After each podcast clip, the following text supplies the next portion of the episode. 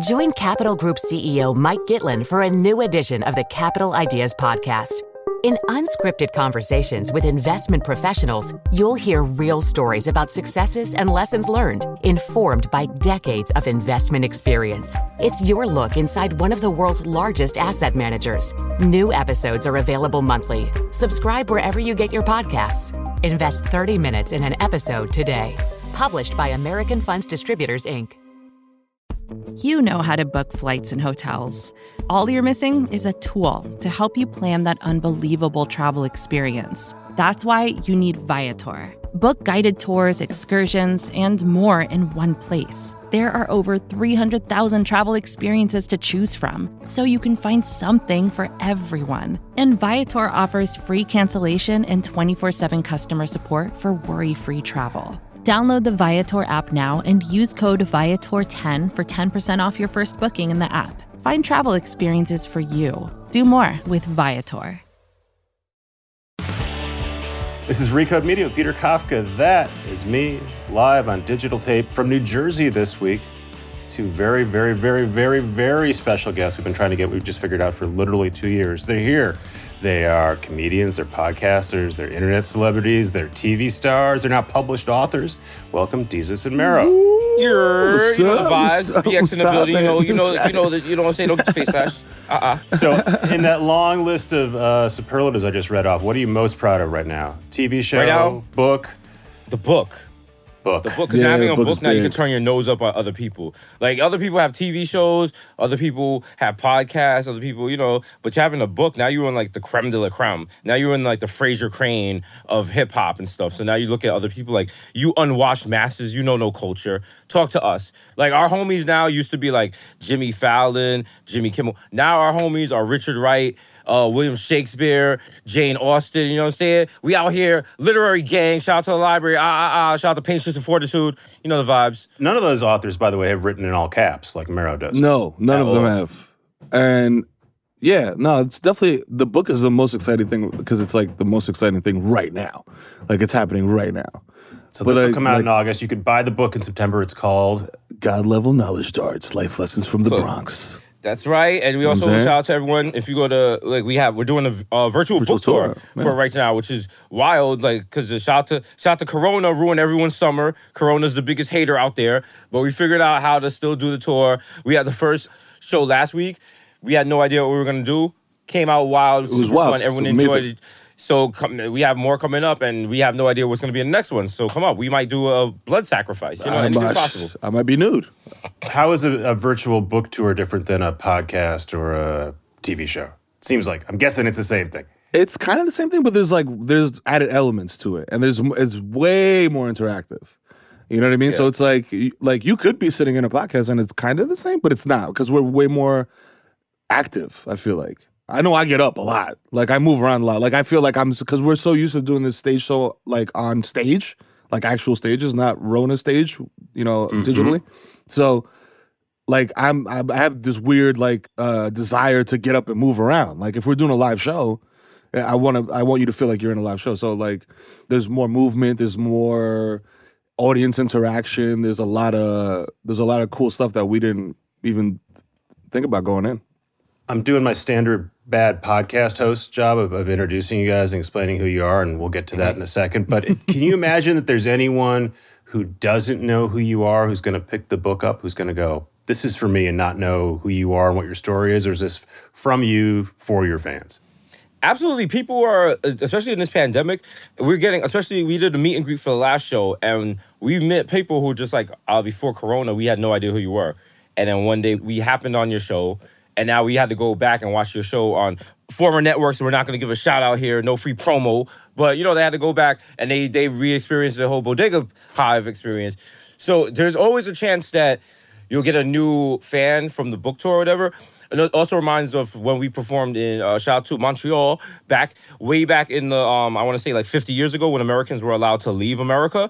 We performed at Just for Laughs, and there were people because it was a comedy festival. It was a la carte, so you could go to any show you wanted, not necessarily the show that you had to that you signed up for. And I remember being on stage, and you could see people in the audience who had no idea what our show was. And then you know, once you start letting the curses fly, and you know, a couple of n words, and you know, like talk about eating ass. Nobody like this out. lovely, this lovely Canadian couple. They're just looking like, oh my god, oh, what's this about? But they stayed, and they they you know they hit us up later, and they was like, no, we fuck with the brand. So it's it's accessible on any level. If you've never heard of us, just that hour of the virtual tour will explain everything you need to know. And then even the book is supposed pretty self-explanatory. I feel like the book is like you'll read the book and you'll be like, okay, now I want to go to the virtual book tour. Now I want to listen to the podcast. So it's like, you know, it's like a multi-level marketing scheme. You're gonna try to avoid it, but we're gonna be on your timeline and your aunt's gonna be sending us money and there's nothing you can do about it. You can't win. So don't And by the way, I'm not kidding about the all caps Meros thing, as he does. He does. He used to do blog posts in all caps. That's right. Uh, and so the, your half of the book is in all caps. And I right. gotta say, you, you joke about it in the book about you know don't complain about your eye strain. But if you are trying to read this thing on an iPhone, they have a terrible iPhone? app. When when they when they when they give you a book before it's published, they put it on a terrible thing called NetGalley. It's like the worst PDF reader you've ever seen. Oh, no. And so all caps on NetGalley. It was work, but I, I put in some but work. But you did the work though. See, that's what I- it's all I about. Put in That's- some work. I have some. I have more questions for you in a bit. It's about, the, book. journey. You know what I mean? That's what it is. It's like, yo, do you really like? Do you really want this? Like, if you really want it, you'll do it. You know what I mean? It's like that fifteenth push up. You know what I'm saying? Like, you're like, ah, am I gonna do it or am I gonna quit at thirteen? You know what I mean? And you're like, fuck it, 14, 15, and then you hold fifteen, and then you just drop exhausted. That's what it's like reading my shit. I was going to say mean? it's, and I mean this with, with the highest compliment. It's an excellent bathroom book.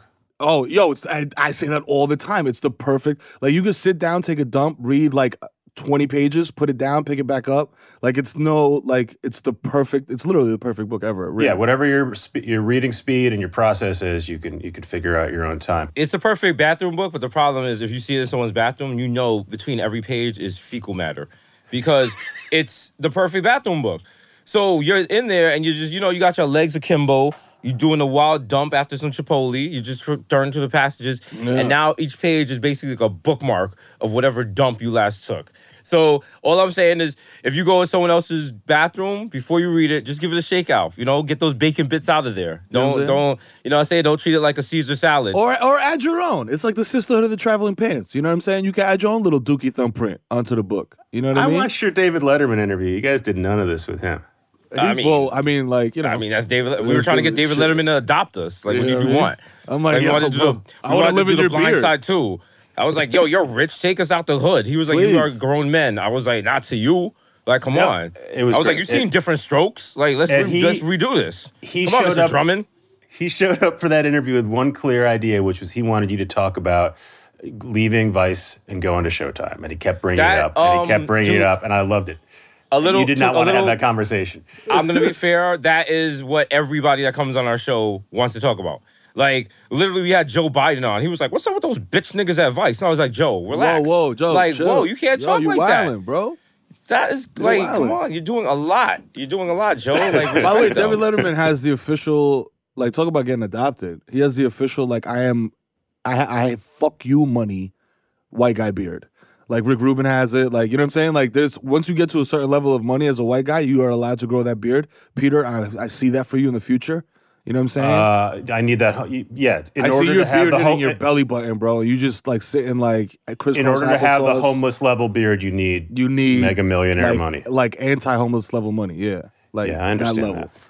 I, I see it understand. for you. I've I been, see I've you. been, I've been in a couple airports before. I've seen some LA people rocking out those beards. LA is wild. LA is like LA is ill because LAX is like you know a free Airbnb. You know what I'm saying? If you feel like it, Well, but you also have actual legit. Uh, who's Christy Turlington's husband? What's his name? Billy Joel. Whatever, whatever that. Uh, Whatever the the guy the guy who used to make uh, Ken uh, whatever. Like he used to make indie movies in New York. Then he married Christy Turlington. Oh, Uh, but Mr. I- Mr. Mr. A24. Ed Burns. Ed Burns. Ed Burns. Ed Burns. There you go. There you Ed go. Burns. Good yeah, answer. Good answer. and I, I Good answer. saw I, s- I was waiting in a JetBlue line, and there was this guy in a cast and the bad beard and the hat, and I was like, huh, I guess you can anyone can fly JetBlue. And then he, I listened to him talking because it was Ed Burns talking about his movie. Okay, You know what's funny? The, you mentioned in that just reminded me like if all four of us were on a Family Feud team, Steve Harvey would cook the shit out of us. Just saying that right now. oh yeah. He'd have a lot of questions. Clearly, you would be Peter. You'd be like in charge. like we're clearly some sort of inner inner uh, city group home kind of situation. But you know, we'd make it work. We'd make it work. We have It's just a daytime from it's just a- 174th and Tremont in the building, y'all. It's the podcast version of the Mighty Ducks. What can I say? The streets want this. By the way, there's a fifth person on this podcast, and she's not saying anything. She's your she's And your listen, public shout out to the shout out to the non-video participants. They're like God. They're just in the background judging us. Yo, you know what Yeah. I'm saying? Big I like that Allison's if not- watching in case in case something happens because I don't know what she Right. would do at that point. Yeah, jump through the screen like Poltergeist. What if Allison was one of us? Yeah. Just a slob like one of us. She's like, don't make me turn my camera off and curse all y'all out. So we're I don't know 10, 15 minutes into this. I haven't explained who you are. I want to try to do my my my uh, thumbnail sketch of, of your your career. You guys start off All right. blogging, then you move to Twitter, then you do mm-hmm. podcasts, and the podcast mm-hmm. becomes a web show. Then you go to MTV, which does not give you a show. MTV two. go MTV2, sorry. Then you go to Viceland, which does give you a show. You kind of are breaking there, and now you're at Showtime. Do I have the, the chronology correct? Yes. Yep. Mm-hmm. At what point did you guys realize the thing that we're doing on the internet that we're screwing around doing could actually be our full time job and actually a really well paying full time job? Probably last week. Like just really sitting there and thinking about it. I was like, wow, like this is this, could be something. this is Like, chill. This is cool. Maybe This I'll is- maybe I'll apply myself. You know, Maybe- This maybe- is. I was like, I was like, I could either do this or sell essential oils, and well, this is the one. He's that's really there. I'm not there yet. resonating. I still got my essential oils. I still got my table outside. You know what I'm saying? Plan B. Immigrant child. Always got to have a plan B. You know what I'm saying? But yeah, no, like, I feel like there was an inkling when I was like doing the blogging thing because like I would get com- like weird comments from people, from like executives because I didn't have an email out or anything. So it would be like, hey, I'm Seth Cohen at comedycentral.com. Have you ever written for TV before? And I'm like, no, but I will. And then with the podcast, it was like, oh, that eh, that's like solidified it. Because when we pivoted from just audio to video, they re- they dropped the press release and they didn't even tell us. They were like, by the way, like Desus versus Mero, though from Complex, da, da, da, is going to video. Da, da, da, da. And we were like, oh, cool. Thanks for telling us trades. You know what I mean? And th- that that that was like a a moment that was just like, okay, people really fuck with this because they just pivoted out of nowhere. We were not even involved in the conversation. Yeah, my crazy moment was I woke up. I think it was like I forgot what the year it was, but I woke up and I had a DM from recipes uh, Anthony Bourdain, and he wanted to be on to be on his show. And the whole time we're just doing the podcast and other shit. And I'm like, this shit is not resonating any. This is just like cool because like, at the time I don't listen to podcasts. I'm like, I don't even know what the hell a podcast is. And then he was just explaining it. He was like, fam, this can be a lot for you. Like, this is gonna take you far. Like, he saw the vision and he was explaining. it. And I was just like, yeah, you wildin'. I'm just doing this to get free seafood from you right now. But he saw the path. And he was just like, fam, like, this is going to take you far and be serious with it. And shout out to him because he definitely, like, he was like, yo, fam, you can you can make your living off of this. Like, you're in a position other people will never even get a chance to even sniff. So if you get it, you got to grab it and make the most of it and do not take it for granted. And like we we ended up shooting for like 5 hours and we just chopped it up about Hollywood. And off of that, it was just like, yo, this is the one chance you get, so do not fuck this shit up. There's a couple differences between you guys and other late night hosts, and we can get to that in a minute. But I mean, an, an, a non obvious one maybe is that all of them sort of have been professional entertainers, and that was sort of their career path. And however they got to where they got, they were uh, been entertainers and trying to be on TV and stage, et cetera, for a long time. If you guys weren't doing this, what would you be doing today? teaching. Mm. That was like the trajectory I was on. It's a boring answer, but like that's the trajectory I was on. I was on a I was in an accelerated master's program trying to get into uh go from being a like a teacher's assistant, a paraprofessional, to working uh with special needs kids full time as like, you know, their main teacher or whatever. And you were doing that even as the blogging was blowing up. Yeah. The New York Times article from 2013. Yeah, You're yeah. working. You're working in the Bronx in the public schools. It was wild too because the when that article came out, like shout out to Jon Caramanica, when that article came out, like my assistant principal the next day was just like, "The kid Mero, huh? Hmm. Oh, so you're in the Times, hey?" I was like, "What the?" F-? I was like, "I was like, Mr. Skelly, how'd you? Uh, what? The, uh, yeah, uh, that's my twin brother." I had to make up all these lies about like how my tweets are being sent by like my management, like during while I'm on the clock and shit. Like, and my How long between that Times article did you keep your uh, school job? almost over a whole calendar year. Like I like I said, like I'm a child of uh, immigrants, so like I did not quit that job until the ink was dry at MTV. So like I literally had to send a selfie to my principal because I called her and I was like, "Listen, I can't, I'm not gonna be back in September. I'm sorry. Um, I got a job at MTV." And she was like, "Get the fuck out of here!" Like verbatim. And I was just like, "Yo," I was like, "No, I'm serious." And then I, I said, I sent, I sent her a selfie of the view from the office, and she was like, "Fuck you, but good luck." and I was like, Yeah, I was "Thank doing- you, thank you, Miss Jones." I was doing uh, small business reporting, and bro, that shit was. I had to wear a suit every day. It was so wild. What is small business started- reporting? Well, it was uh, just report, it, reporting articles about small business. you, were writing about small business. Okay, yeah. I had to do four 300 word articles a day, and they all had to be articles about black entrepreneurs, which uh, will let you know that's very that's not that easy to do. There's not four popping black entrepreneurs every day in America. Like I, at some point, I was just lying and just like admitting the race of like entrepreneurs. I was like, yeah, Sarah Rothstein, and it was like, is she black? I was like, why are we getting into labels? Like you know, This just let it go. Richard Branson seems like he's an up and Right. But then I was like, it was go- the job I had been there for like two years was going nowhere. I was smarter than everyone in the office, and it just seemed like bullshit.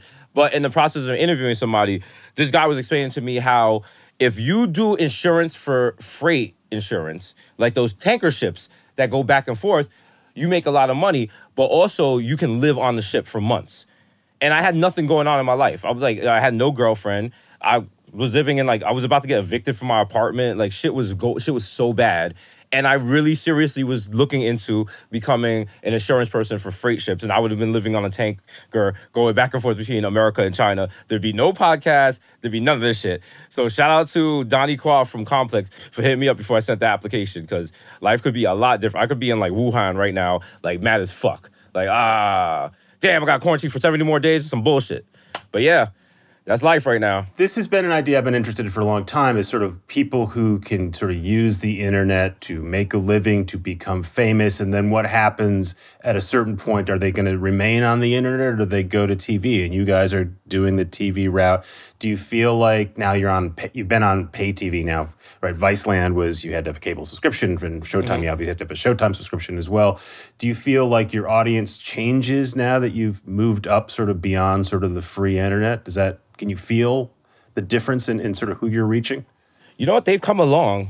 I feel like Yeah, like the difference is like the the internet gives you like diversity and like breadth of like you know groups of people, but like linear cable just gives you numbers and eyes. Like you know what I mean? Like people always all the time are like, oh, you know, cable's that, cable's that, cable's that. Okay, when the ad dollars from the internet catch up to the ad dollars from TV and the Super Bowl and shit like that, talk to me. You know what I mean? But like TV just gives you like another medium, like another cannon to shoot your content from. You know what I mean? Like it doesn't make sense to just stay in one place, you know? You gotta level up. talking to our fans, um, and a shout out to uh, you know we had other people at other networks were just like, oh, they're not to be able to survive on Showtime. It's a premium network. Their fans would never pay for that, which you know you can you can dissect that. Very dog however you whistling. want. But what we've learned is people when they come out to us, they're like, yo, I've been a fan since the YouTube days. I've been a fan since Complex. The- our fans are we call them Bodega Hive, but they are religious. They do not care in what format. Like, God forbid we went to Quibi, they would sign up for Quibi to watch us. Like, they're like, whatever, whatever channel you guys are on, we're coming with you. So we always have that base, that solid element of people who will follow us. And, you know, we say die for the hive. These people would definitely die, die for the fandom because they appreciate being fans so much. But with Showtime, what's happening is, you know, we got the Showtime, and when you think of Showtime, you, you think of Showtime as like, oh, I got HBO and Showtime. It's never Yeah. I got Showtime, but we got the Showtime, and then the people at Showtime came to us, and it was like, yo, fam, you've made the demographics of this network younger, you've made it browner. Like our fans that were watching older stuff, we have older people watching our show. You know what I mean? Like they're not turning it off. Like, oh, I don't understand. These guys talk too fast. They use too much slang. I, I can't get the references. Like people on Showtime love our show, and it's just like they're just trickling in. So it's it's kind of a thing where it's it's you know to use a a wild dated metaphor, and I apologize to other millennials. It's like Field of Dreams. If you build it, they will come. That's kind of what you know the Bodega Boys is. We we have built this podcast, and now we have it in the middle of a cornfield, and now everyone's coming out there, and they're like, "Why are you in Iowa?" You don't get people like our producer Zach, who we were talking yesterday. Goes, ah, I want to watch the show, but I don't want to watch the clips on YouTube, and I don't have Showtime. I assume. I mean, you must get that a lot, right? Someone's like, I don't have Showtime. I I, I can't watch the show. Yeah, Yeah. A lot of people say that, but to Showtime's credit, they run these outrageous deals all the time. And there's like, Yeah. like if you're a student, there's like this four ninety nine bundle where you get Mm-hmm. like Showtime, Spotify, and and like Hulu or something else for five dollars a month. And I was just like, holy Yeah. shit! I was like, I wish I was in college again. I might go back. if you have a TV, just go on your Hulu, go on Netflix, and just search for Desus and Mero. Because a lot of you don't realize you have free access to Desus and Mero. Yeah. I learned that the other night. Seriously. I learned that the other night. I was like trying to watch something Yo. on Showtime. It was like the show's not available, and Hulu was like, "Hey, what's up, bro? I got it right here. I got it right here, bro. I got it, bro. Bro, you've been paying. You've been paying for me every month. I'll hook you up, bro. Come on, it's no bro. big. Come on. you're the homie. So It's- you never yeah. know. go go on Spotify, go on Hulu, Go on your Amazon go on Prime. go on like, Amazon whatever Prime, streaming go on- you have. Go on Cheddar if you have that. Yeah. You know, it never has anything Sling, interesting. whatever. You go on that, it's just showing you like Nigerian entertainment news. You guys, right are, after you guys that, are preaching to the choir because not only is everyone who listens to this podcast a big Desus Mero fan, this what we spend all our time talking about every week is cable TV and linear TV. So the- the- we got that part taken care of. So you guys are are doing the show from your homes in quarantine, like every other talk show host. Um, I've been watching a lot more of the, the late night shows than I did, I think, pre quarantine. I think a lot of the clips really work really well. And I will say, and this is not just to gas you up, but I think your quarantine version of the show is the best sort of adaptation of your regular show because you guys were kind of built for it, right? Everyone else Yeah. started with an audience and they're Yeah. performing, and you guys, your your core thing is you two talking. Yeah. So, and it's, and, it's funny. and, and it works. It, it ports exactly. Yeah, to- no, it, works, it works. Yeah, it translates perfectly. And there's like, there was like a hiccup in the beginning, right? Because it's like you're, you're getting used to like technology stuff. But once that is like laid in place and solid, bro, we were off to the races. You know what I'm saying? Like, I actually kind of felt bad for the other guys because it's like you, like you said, like they're they're kind of like built into this format where it's like you have to rely on your audience's response, and we never did ever. Like from our previous iteration, there was no audience. You know, we came here, we decided to have an audience just to kind of like it was it was less for like us to like oh let's get a reaction and more so for like hey people might want to sit in on this live like you know like these was talking about Bodega Hive and that dedicated fan base and like why not offer them that opportunity I mean, I feel a little guilty because like everyone's like, "Oh, you guys got better during the quarantine. Like, you know, the show is better." And I mean, I'd be remiss to say like we have a lot of ghostwriters. We've been working with Quentin Miller. Uh, we have CGI Yeah. uh, in the background. Like the show, it's it's not us. It's really like if you look, it's it's. I think DeRay Davis is doing Mero's voice, and I got Kevin Hart doing my voice. It's Yeah. a lot of filler. It takes about four months to do an episode, honestly. Yeah, it's a So lot. you It's a guys, lot. you guys don't see the heavy lifting in the background. Yeah. that's why it's so good. It's actually like it's like Eminem making a Tupac album. Like he just slices like you know words and puts them together and then makes a show. It's wild, actually. Tupac is actually the producer from Cuba. He's remotely producing from Cuba. I have other questions for you. I want to take a quick break so we can hear from sponsors. We'll be right back. Did you know the Capital Ideas podcast now has a new monthly edition hosted by Capital Group CEO Mike Gitlin? Through the words and experiences of investment professionals, you'll discover who was their best mentor, what's a mistake they made that changed their approach, and how do they find their next great idea. Subscribe wherever you get your podcasts. Published by American Funds Distributors, Inc. Vacations can be tricky. You already know how to book flights and hotels, but now the only thing you're missing is, you know, the actual travel experience. Because is it really a vacation if you're just sitting around like you would at home? You need a tool to get the most out of your time away. That's where Viator steps in. You can book guided tours, activities, excursions, and more in one place to make your trip truly unforgettable. Viator has over 300,000 travel experiences to choose from. Everything from simple tours to extreme adventures and all the niche, interesting stuff in between. So you can plan something that everyone you're traveling with will enjoy. Real traveler reviews give the inside scoop from people who already been on the experiences you're considering, so you can plan with confidence. Free cancellation helps you plan for the unexpected. And 24 7 customer support means you can travel worry free. Download the Viator app now and use code Viator10 for 10% off your first booking in the app. Find travel experiences for you. Do more with Viator. One day, maybe we'll be able to go back to theaters and, and do live shows. Do you imagine you'll go back and go back to the old format now that you've sort of proven that you can do it either way? Yeah. Yeah. Yeah, You know what? want, At this you want point- a live audience. At this point, like it's it's well, it's always kind of been this way, but it's either or for us. Like live audience, no audience, performing at the Apollo, performing at the White House, performing on the moon. We're gonna perform regardless, and we we we read the room, we take the temperature of the room, and we just motivate off of that. But uh, in all honesty, like I miss live shows so much. The virtual book tour is great, but there's no feeling like when you get on the stage, you come out and the house lights go up, and you see everyone in the seats, and they're excited to see you, and you're flowing off their energy. And like when we shout out to the Wilbur Theater in Boston, we were out. We well, last time we performed out there, they literally on the side of the stage with a shotgun. Like, you need to get off the stage. People have families and they want to go home. And we was like, "Yo, who's ready for a second hour, bro?" And they was like, "No, leave, This is a union set. Get the fuck Bro. off the stage. bro. We've been going for 13 hours. Y'all want 14 hours more? Come on, just say yeah, bro. Yeah. Say Bodega Boys." And they was this like, is "No." in like Boston, dog. Like we, Yeah, uh, in like, Boston. We had A Rod intro us, and we still got love. if you're two brown comedians in Boston, you get off the stage when they tell you to get off the stage. That's that's a piece of Hollywood advice for you. Okay, Bobby Brown told me that.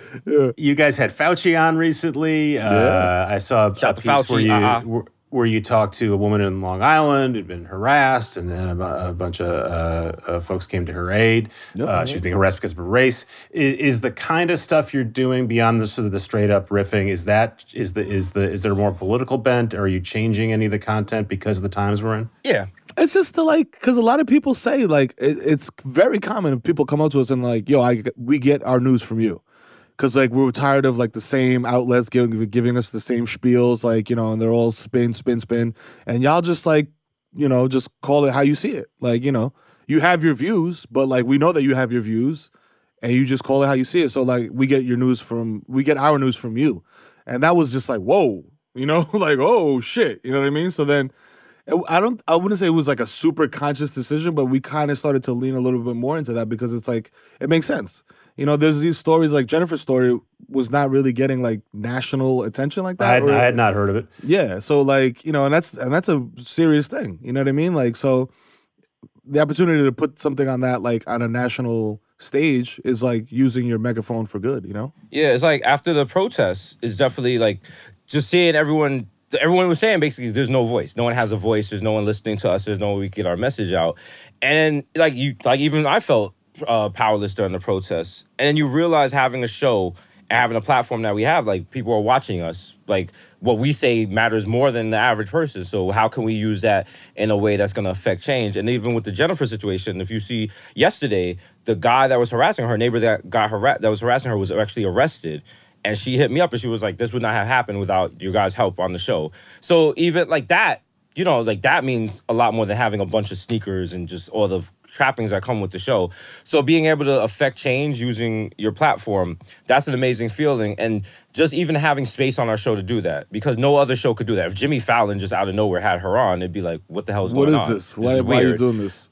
but it's a it's a natural fit for us because the tagline for our show is like late night for the people. So to be able to use the show to entertain the people, but also using it as a bomb to get people through these tumultuous times, it's like it balances the good and the bad, and it gives people you know a real reason to watch the show. It's not just two guys making dick jokes and sucio jokes and talking about you wanting to eat Sarah J's butt. It's like yo, we're really trying to do things out here. We're trying to help the community and like help the next generation, and that's what people like. People get the people get the authenticness of us, and it's also we're real. We're real people who care about the world and care about our fans and just want to leave the world a better place than we came into it. Yeah. And do you have folks come up to you and saying, "Well, no, no, I want more dick jokes."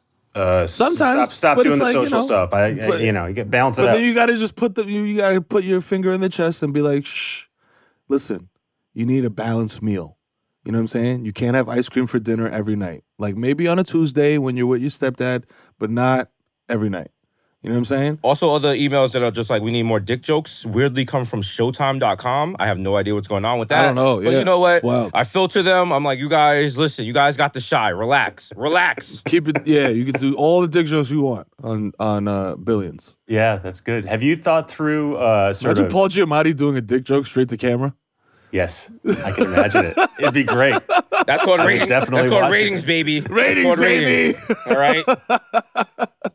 Have you guys thought about sort of what your post-corona life is going to be like? Like, what's the thing you're going to do first, and what's the last thing you're going to do before the virus is gone? Bro, I am going to gather every single fucking family member I have, and we're gonna go smoke weed and play baseball outside. I decided that like last night. I was like, yo, I haven't done anything like outside in like a, like a while. Well, that know you I can mean? do now. Outside. well, yeah, well, yeah. That, but mostly. still, it's like still like, mm, because Yeah. like they're opening stuff. Like I'm in Jersey, like I'm in Jersey, shout out to Jersey, and like they're opening a lot of like you know hiking trails and like public tennis courts and like basketball courts and stuff like that. But it's still like, like I'll drive past, and if I see more than five people there, I'm like, no, I'm good. And I'll just like double back and go home and like you know just throw the ball against the wall. But you know, that's my main thing is like going outside and being like out in the sun and like amongst people. Cause that's the, like I feel like that's the main thing that people are missing during this whole thing is like each other. You know what I mean? As goofy as that sounds, it's Yeah. like human contact. Like you know, we're so used to being around each other and like being elbow to elbow and like whatever. That I went out to take that dinner away- last week, and it was outside. It was nice, but I had to do all my ordering through an app on my phone, and so there was a waiter, but I didn't get to talk to the waiter. He just brought the food out, and I Yeah. never realized Did you I have to like- scan one of those little yeah, QR little- yeah. code, and I Yeah. never Mhm. imagined. First of all, it's the only time I've ever used a QR code. but QR code. I did not real. I did not realize I like talking to the waiter. Turns out I like Yeah. talking to the Yo, waiter. it's like these stupid little small like human interactions that you take for granted that you're like, wow, I do I'm not doing that anymore on a daily basis. And you and it, it- Yeah. after four or five months you start to notice it. Like, oh shit, I haven't guys- said see you haven't guys are big Yankees in a year. fans. You're big Knicks fans. What's what's it going to take to get you into into Madison Square Garden? How, how- in the how- Madison Square Garden. If the, You if need the. Knicks win one playoff game, I'm going in there with no mask. If the Knicks- I don't care. It's been that long. I'm risk. I will risk my life. I don't care. Uh, you know what? Please. The one thing about Corona is actually it's it's taught me that life is short and I can't waste my time with places that don't value my money or like me being a fan. And the Knicks really fucked it up with me when they uh when they botched the George Floyd statement on social media. Like I never I, I've always been like, yo, Knick fan till I die. I don't give a fuck. Ah ah ah. That was the moment I was just like, what the fuck am I doing? Like, why am I still rocking with this team? Why am I still giving them money? Why am I still repping them on a TV show? Like, why am I, when people think of the Knicks, they think of me and Mero, and like, what the fuck do we get out of that? Like, Corona has really made me stop. And then also, like, yesterday, the Brooklyn Nets were in a playoff game. Where the fuck are the Knicks? We're the Knicks, and it's not because of coronavirus. The Knicks were never going to the playoffs. So are you done with now- them as long as James Dolan? I'm not James done Dolan with owns them, but I'm at that point in a relationship where every now and then you're looking at the person you're with and you roll your eyes because they're not looking at you, and you're like, you know what? You're like, all right, keep keep sipping the cup like that. Keep slurping your words. Keep lisping at the end of your. You know what? I'm tired. You're just gonna leave garbage on the table, like little shit that they got away with a year ago. Now you're done. You are at your breaking point. You're just, you're just like one more thing, one more thing. So Knicks you on notice until you do right by me. I, I guess I'm not. and then James Dolan's like, "Where are you gonna go? You got, you're gonna go all the way to Barclays? I wish. I wish." He's right. He's right. I'm not. So we'll see. That's the thing. That's the terrible. That's the horrible thing. Is I feel like he knows that. but I just bought a PlayStation 4, so I could just play. I could just play Knick games at my house. Okay, and that's, that's easier. You know what I'm saying? I don't need to go to Square Garden. So yeah, next year on notice. All right. Don't make me become a Denver Nuggets fan. That's been my that's been my coping strategy since '99. Is playing the Knicks with a creative player that's all 99s, and is a shooting guard named Mero Martinez who scores 90 points a game, average. You know what I mean? Also gambling. Gambling is good if you're a Knicks fan because if the spreads are always so outrageous, like the Knicks are like predicted to lose by 38 and a half points. So you're like, oh, maybe they'll lose by 28 instead of 38. I'll take that. You know, that's literally like you know how a welcome Which mat you like, can has do a message on it? legally in yeah, New Jersey. and Shout to Jersey for legal gambling. My welcome mat says that's what my, my welcome mat says on my door. If the Knicks if the Knicks cover, they won. I think the last thing I'm going to do is go see a movie because I, I love seeing movies. Oh, yeah. but Oh, I- yeah. I- You gotta see- but you gotta go see- But it's, are you it's- gonna go see Tenet? I, I would love to see Tenet on a big screen, but it is literally the last thing I'm going to do. You're going to have to tell me that it is eradicated from the globe before Oh, yeah. I risk my life. You mean Movie theaters you mean- Chris Nolan before movie. coronavirus. You don't want to? Can we just wanna can we just say that? You don't want to pay 15 cents to AMC to get the Herman Cain special? Huh? You don't want that? huh? Just get some popcorn and a, a side of Corona? Yeah. I think the the worst part is the 15 cents. Because then it feels like mm. If you die, like you got like a brother and sister, and like your, the kids grow up, and they're like, "What happened to Uncle Desus?" They're like, "Yo, his cheap ass went to the movies because it was 15 cents, and he died." Yeah. Now, now you're the cheap uncle that died because you wanted to go see uh, Ernest Goes to Camp for 15 Ah. cents. Is that how you want to die? Die. Come on, have some respect for your longevity. Respect your bloodline. It's the six six six plan. Ah. Bro. Bro, he went. He paid 15 cents to see Inception again. Like, come on, bro. He doesn't even know how it ends, bro. wow. You went. He you died, before the top stopped spinning. Wow. Damn, fam. You died to see Deadpool one. You guys, this whole podcast has been a setup because it's all been a long con to get Jelani in front of you so he can ask you a question. You, uh, he's wearing a special shirt. He's got a mic Let's that go. I've never seen before. Jelani, Yo, he got the he got the Jelani, Pusha T he's mic some from Drake. questions. Pretty much. I'm, I'm worried because I see uh, his his jersey's kind of cutting off, and I see the W, and I was like, "Is that a QAnon jersey? Like, what's he about a, to ask it's us?" A, it's a Supreme jersey. I, I felt like I had hey, to flex Supreme this for a little drop, bit. flex. Supreme drop. Are you are you gonna cop the lipstick they're dropping on the next drop? I don't know. Maybe for one of my homegirls. I don't know. We'll, we'll Listen, see. Supreme, when they drop stuff, you're just like, I would never buy that in a million years. Then the day of the drop, if that's all that's available on the website, you're like, you know what? I do need a fishbowl. Let's go. Let's I mean, I saw a Supreme Sure mic on Instagram recently. I was like, maybe I have like Maybe. three mics. Maybe I need an extra one. Okay. I'm losing so much money by not just having a white background and getting that stupid uh, lipstick and just having uh, my wife apply it like in slow motion, like against a stark white background with like some weird music playing in the back. I feel like I should do that. All right, I actually have like a few questions. Um, my first question is one of the th- main things that I notice about the uh, switch to Showtime is that you guys have a writing team and like a really good social team. And I was wondering, was that like kind of difficult for you guys to like let your foot off the gas a little bit and let new talent like present jokes and segments to you, or was it like easy? We were like perfect, like you know. I don't want to have to improv for 30, 40 minutes straight. Bruh. That selection process was like every major sports league scouting combined. Like I feel like we went through like 300 or more submissions. And like at the end of the day, we just settled on like, oh, this is these are people we know that we know are talented, and Yeah. they get us and they understand us, and we already fuck with them anyway.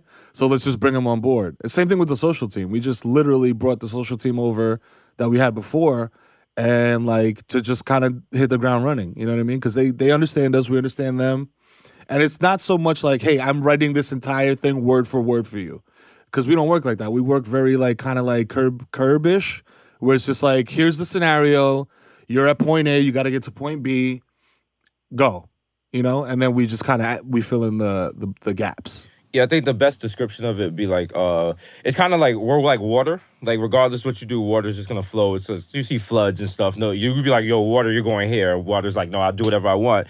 So basically, the writers are kind of the people who dig the irrigation ditch. Like they keep the flow going for the show. Cause even when we're recording, like me and Mero would just go off on a rant for like 10 minutes. And it's just like, yo, this is hilarious. Everyone on the Zoom call is laughing, but this is not usable for TV. Cameras only have so much, but so much space. People have things to do. So the writers and shout out to Julia and the producers, their job is just to, like keep us going, you know, like keep us going towards the finish line. And then also all the people that we work with, it's not so much like, yo, here's a joke we want you to do. And we're like, no, we push back. They're our homies. So when we have the meetings, it's like, yo, did you see this? And like we're cracking jokes with them, they're cracking jokes with us, and then those jokes makes it into the show. So it's more like even the selection meetings aren't so much like, yo, we gotta talk about this. It's more like, yo, did you see this on Twitter? That's wild. Yo, did you guys see this? And then you send a clip around, and that's how the show like makes itself. So there was never really any pushback, and like making the show with the writers, it gives us like a perspective we might not have seen because now things are, you know, like to use a weird phrase, things that are popping on like white Twitter come onto our timeline that would never like the strawberry dress. Like there's no way that was gonna make it to my timeline, but that's what we're discussing, and Yeah. like uh, our ability to have those outside eyes and voices helps makes the show uh, more well rounded, and also gives us a chance to give our Bronx viewpoint on things that normally would not come in our perspective at all. And also just like the simple fact of like having different viewpoints. Because at the end of the day, you got two dudes from the Bronx.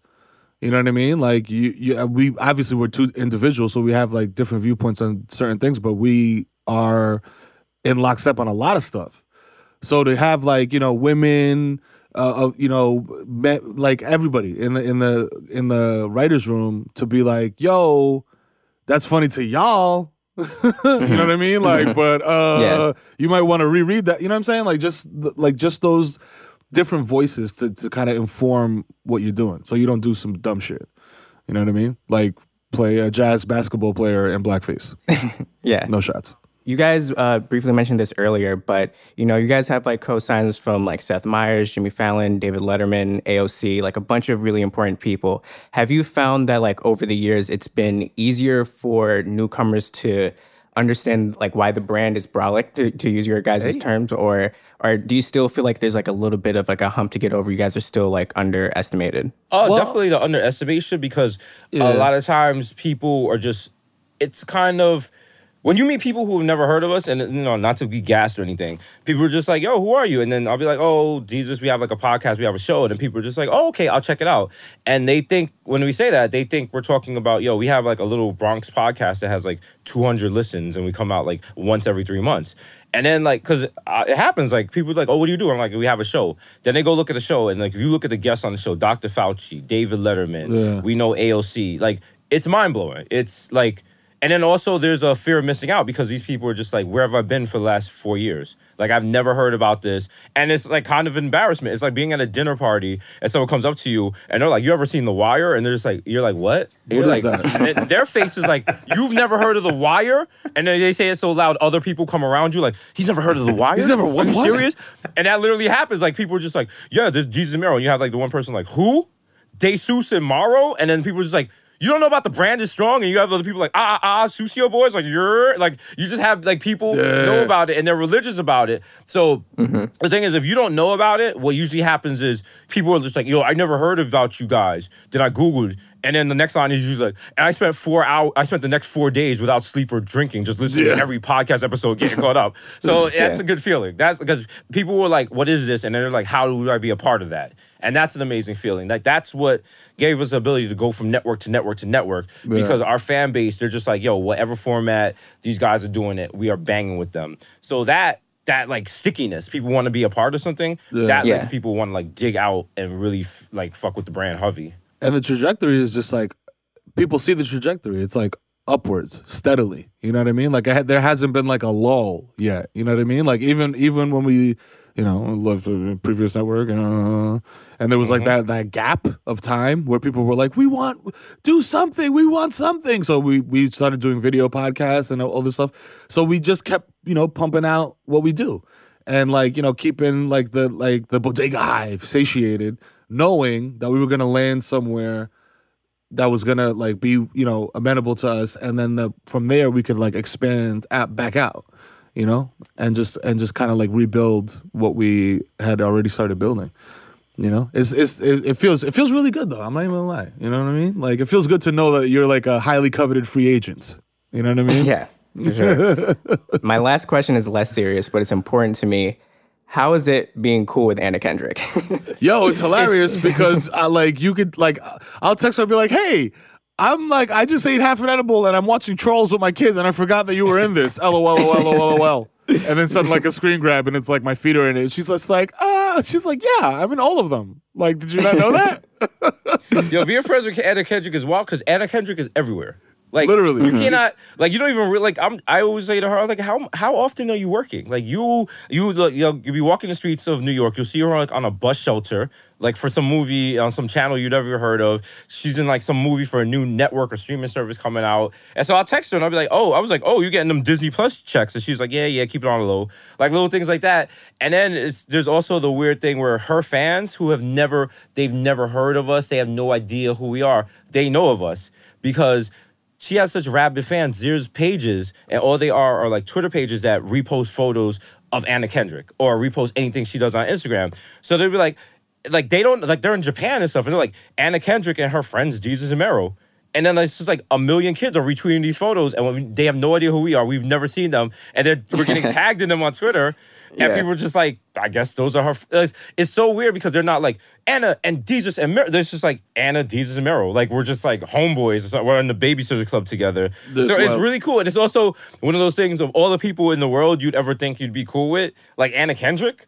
That's just like you could have named a million other people. Yeah. I never thought that. And That also the fact sense. that She's very New Anna England. Kendrick is mad cool. She is so cool. She's so down to earth. That time we shot in the Bronx, she just showed up in the Bronx, no security, just walking down the Ave. And I remember when she was in the bodega, and this lady was like, "Yo, you that bitch from the Cups movie?" And it's like that's not what she is, but that's a very Bronx description. And shout out to her. She was just like, "Yeah, I'm that bitch." So being friends with Anna Kendrick is wild lit, yo. nice nice uh, that's that's all i got that's all i got thank you So Jelani, we got to get Anna Kendrick on this show. Um, Definitely. I, Love I have one last question for you guys. Um, Anna, come on the show. Anna, come on the show. Do you think this show is something you want to do until you're done being in entertainment? Or at some point, do you say, we're too old to do this show or we're bored doing this show and what we really want to do is produce or direct or whatever or is that you want to do all those things and make the show Oh man, like personally, like I've always wanted to like produce and direct and like bring up because at a certain time, like at a certain age, like you know, like you're the old guy in the club. Like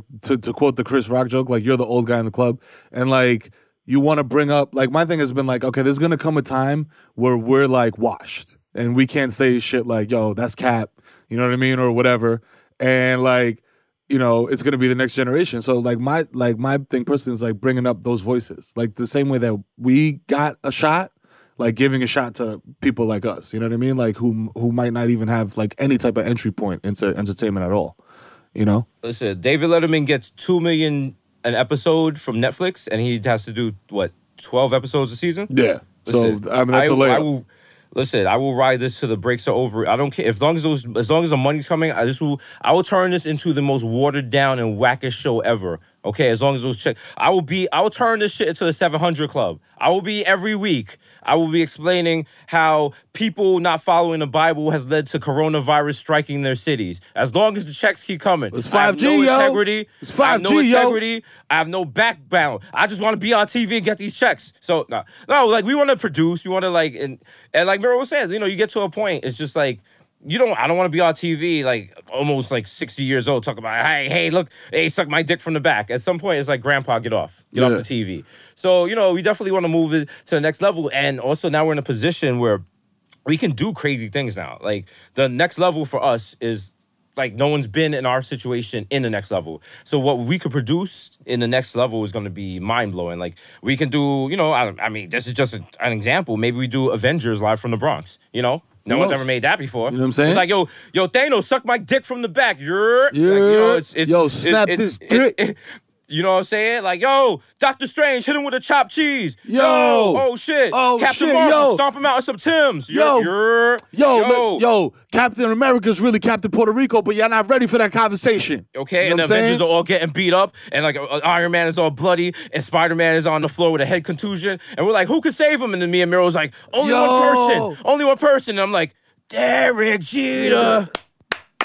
Derek Jeter, and then Derek Jeter comes out in number two. Yeah. he beats up Thanos. He just holds his like, hand up and a bat appear like flies into it like Thor's hammer, and he just Yeah, goes and then for work. everyone, everyone under twenty is like, "Wow, my dad told me about this guy. Wow, Yeah, wow." So you he's know, it- it's- amazing. we're working on things. We're working on things. Desus, Mero, Mero, Desus. We're leaving it there because we can't end on a better note. Thank you for your time. Appreciate it. Jelani, Thank you for having us. stepping up. Thanks, guys. Be well. Take care. Thank you. Take care. Be safe. Wash your hands. Yo, this is tomorrow, 11 o'clock, Sunday, Thursday, y'all. Pete, you're gonna be rich. Thank you. Peace. Support for this show comes from Fundrise. Buy low, sell high. It's easy to say, hard to do. For example, high interest rates are crushing the real estate market right now. Demand is dropping and prices are falling, even for many of the best assets. It's no wonder the Fundrise Flagship Fund plans to go on a buying spree, expanding its billion dollar real estate portfolio over the next few months. You can add the Fundrise Flagship Fund to your portfolio in just minutes and with as little as $10 by visiting fundrise.com/fox. Carefully consider the investment objectives, risks, charges and expenses of the Fundrise Flagship Fund before investing. This and other information can be found in the fund's prospectus at fundrise.com/flagship. This is a paid advertisement. Support for this show comes from Wix Studio. Designers and devs, you might be able to do your thing better on Wix Studio, a web platform with everything you need to deliver bespoke sites hyper efficiently. Design teams get a ton of smart features that can take the grind out of web creation without it costing per pixel control. Dev teams, you get a zero setup, developer first environment combined with an AI code assistant and your preferred IDE for rapid deployment. Search Wix Studio today to explore the full range of features.